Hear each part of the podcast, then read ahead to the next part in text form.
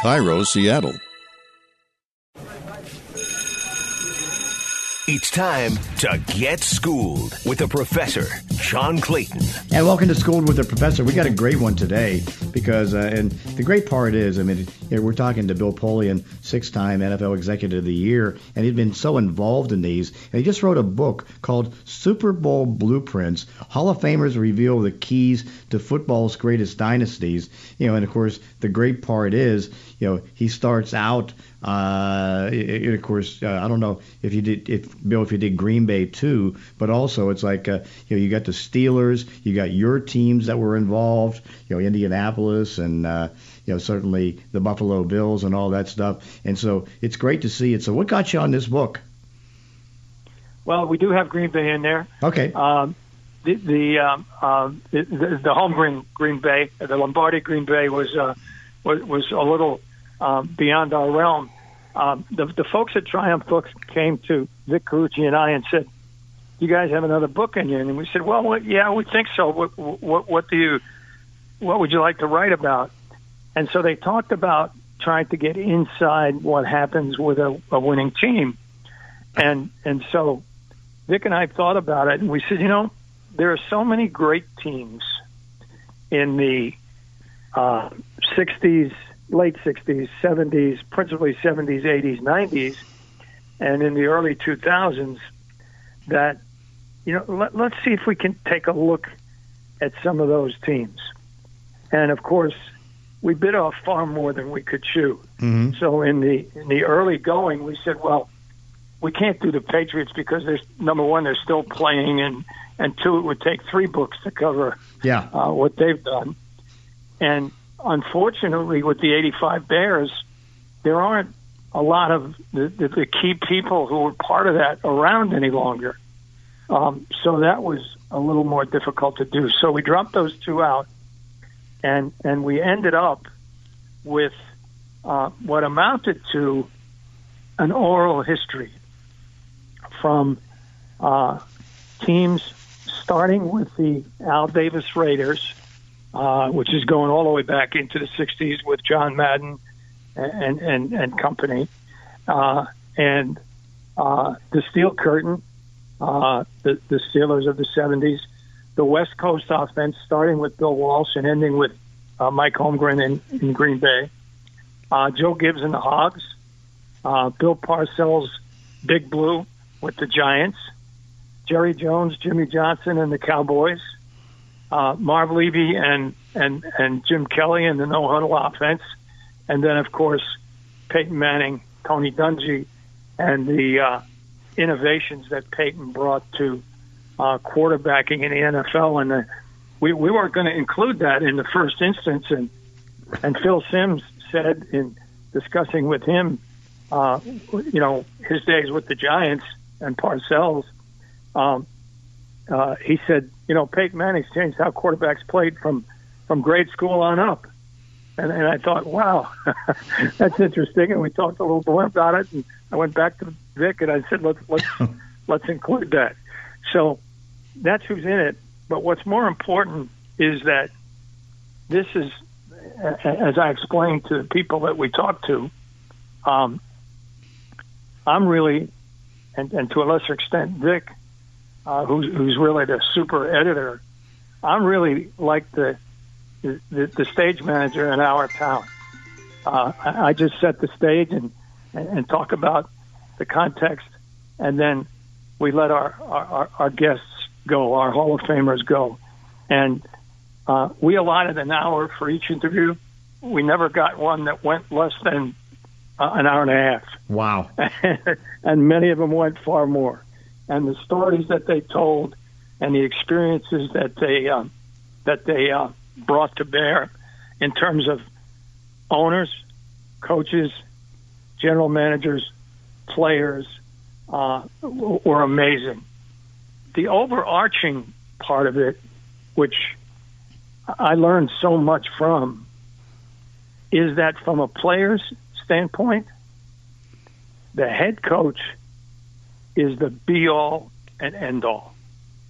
He is the guy that controls everything that they do in their football life every minute of every day. And and you know when you work in the front office, the head coach is a is a colleague. I mean, he's the guy that's in charge. He sets the tone. He sets the the, the culture. Uh, the X's and O's belong to him, but he isn't a even in the case of a Tony Dungy or a Bill Parcells, he's not, I don't think, to the front office people, a larger than life person. But to the players, he is absolutely larger than life. The second thing we found out through this book is that all of these teams have a, a number of things in common. One, ownership that's committed to the football people and winning and supportive of that. Two, a general manager or a personnel department, as the case may be, that can find the kind of players that the coach wants, players that fit the coach's system. Three, a coach that brings a system of football that's unique and new and innovative in virtually every in, in virtually every every uh, instance, and four, a coach who, though his per, their personalities differed dramatically, dramatically from one end of the spectrum to the other, from the cerebral, quiet Tony Dungy to the boisterous, uh, uh, absolutely driven Jimmy Johnson and Bill Parcells. Even though their uh, their personalities differ, they are all charismatic leaders to whom their players attach and listen to and follow. Was there a theme to uh, what the personnel office and the general managers were able to do as far as building the talent base? Yeah, absolutely. Uh, it was uh, even in the case of George Young and Bill Parcells, where famously there were public disagreements or quasi public disagreements between the two. Bill makes it clear that when it came to the kind of football player that he wanted, he and George were exactly on the same page. I asked him that specifically. I said, you know, you and George had your differences over time. Did any of it involve the kind of players that he wanted versus the kind of players you wanted? He said, absolutely not. We both wanted the same kind of players. We believed in power football. We believed that it started up front. Uh, every every single person in, in, the whole process, every every every single one of these teams, uh, was uh, the personnel department gave the coach the kind of players that he wanted. Interesting. And so then, uh, of course, the, the one thing that's so interesting is how the game changes. Like, of course, I mean, I I covered all those the four uh, Steelers Super Bowl teams, and uh, you know watched how you know it was Bill Nunn, Dick Haley, uh, you know Art Rooney uh, Jr. and how that all built up, and of course, what they ended up having like uh, ten uh, Hall of Fame players during that era, and then of course Bill Walsh came in and he changed the game you know, with his uh, ability to go with kind of a basketball type of uh, wide receiving group, group as far as pass catching, and that caught on. So, how much did you see uh, going through the years the changes that had to be made as the game was changing? Well, the, the game was changing largely because of the individuals in this book, mm-hmm. as you just pointed out, in many ways. Al Davis was uh, a disciple of Sid Gilman and believed most of all in speed and the big play down the field, much of, much like what we see today. Um, John Madden changed the approach somewhat because he thought Al's approach was a little too offensive oriented. So he brought a defensive approach to it, and the Raiders became, in the words of Joe Greene, the touchstone, the, the, the, the, group that the Steelers had to beat in order to become preeminent. Interesting to hear that from an all pro, all pro, all world Hall of Famer, Joe Greene. Mm-hmm. The Steelers, of course, built the steel curtain. And, and it was, you know, depending on who you talk to, either the the best or the second best defense ever to play in the history of pro football. Uh, you can argue the 85 Bears, and as we say in the preference, you're welcome. Whatever you like is, is is your is your prerogative. But they were they were absolutely dominant. And the interesting thing about that is how Chuck Noll uh, controlled every aspect of that, having been a defensive coordinator with the San Diego Chargers. And then Terry Bradshaw talks about candidly and emotionally about the really poor relationship that he had with Chuck Noll for most of his career, uh, which, of course, is very interesting given the fact that that team was so dominant during its its four Super Bowl run. Um, the the West Coast offense you talked about it speaks for itself. It was brand new. It was invented by happenstance because uh, Virgil uh, Carter had to become the quarterback in Cincinnati when mm-hmm. Bill Walsh was the offensive coordinator. He couldn't throw the ball down the field, so they had to invent a short passing game that that that that, that became the West Coast offense.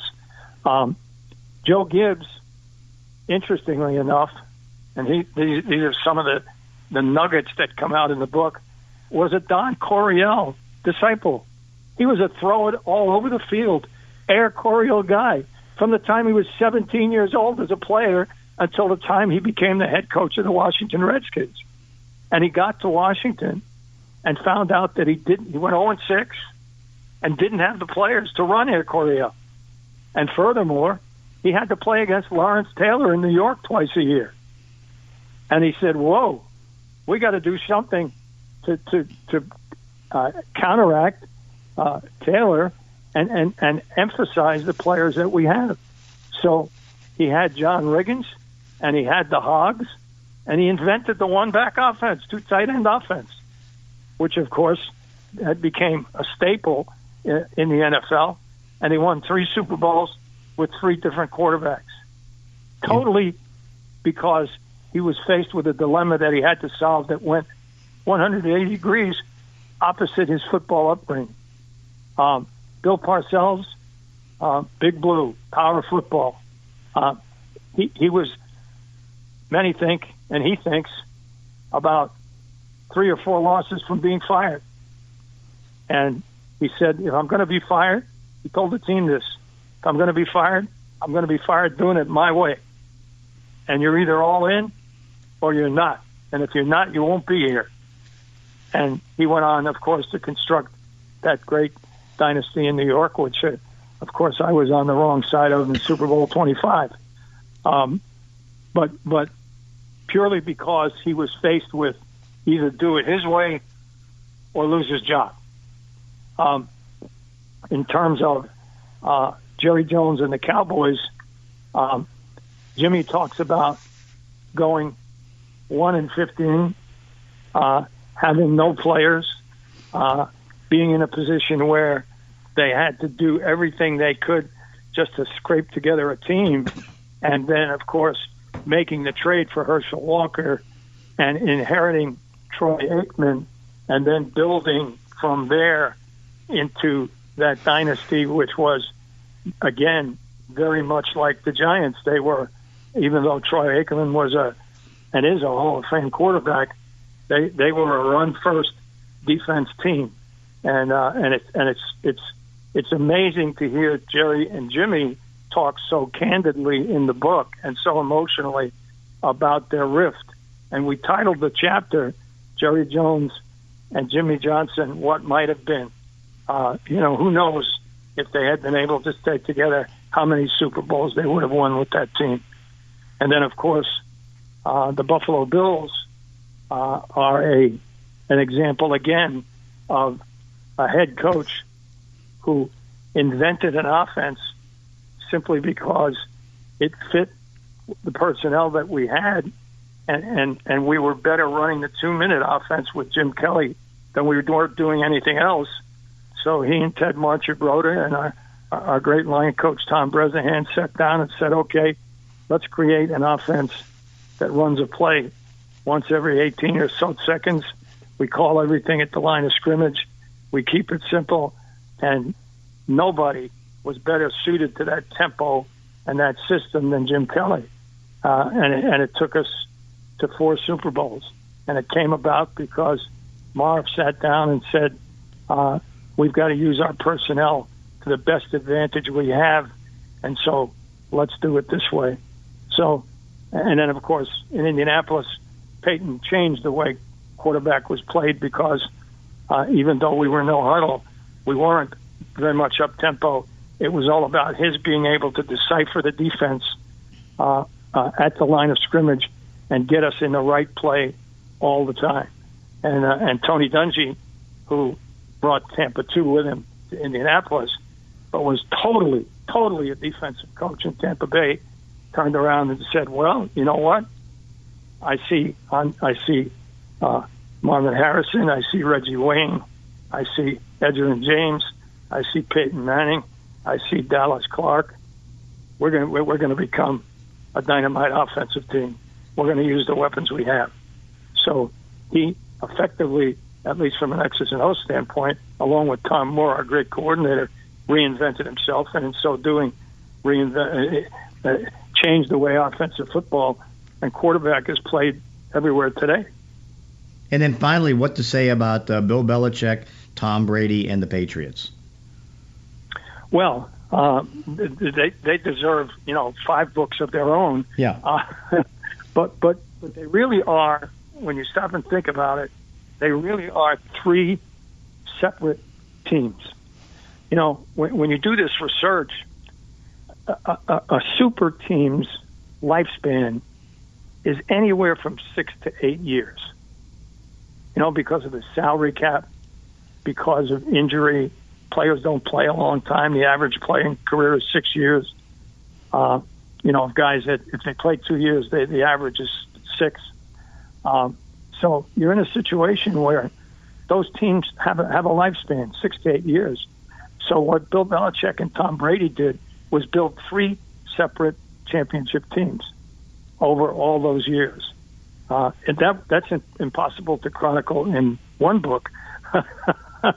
so we didn't try, uh, but they are uh, they are a case study, uh, pre salary cap and post salary cap, that um, really deserves uh, a, a, another in depth book by somebody that that that can can really get into the heart of it. But one of the reasons we didn't try to attempt that is because Bill is still coaching mm-hmm. and Tom is still playing, and without their voices, uh, it, it wouldn't have been it wouldn't have been anywhere near what was what was appropriate.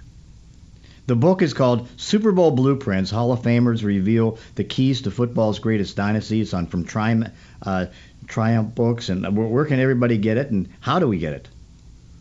Well, you can get it on Amazon, uh-huh. and you can get it at your local bookstore. And I think the the most important thing about the book is uh, that it's really not Vic Carucci and I doing a narrative. It is the players, the coaches, the owners themselves telling you what it was like to be inside these great teams. Doug Williams, for example, talking about his career, how Joe Gibbs helped him when he was a lost rookie with the Tampa Bay Buccaneers, and Joe Gibbs was an assistant coach.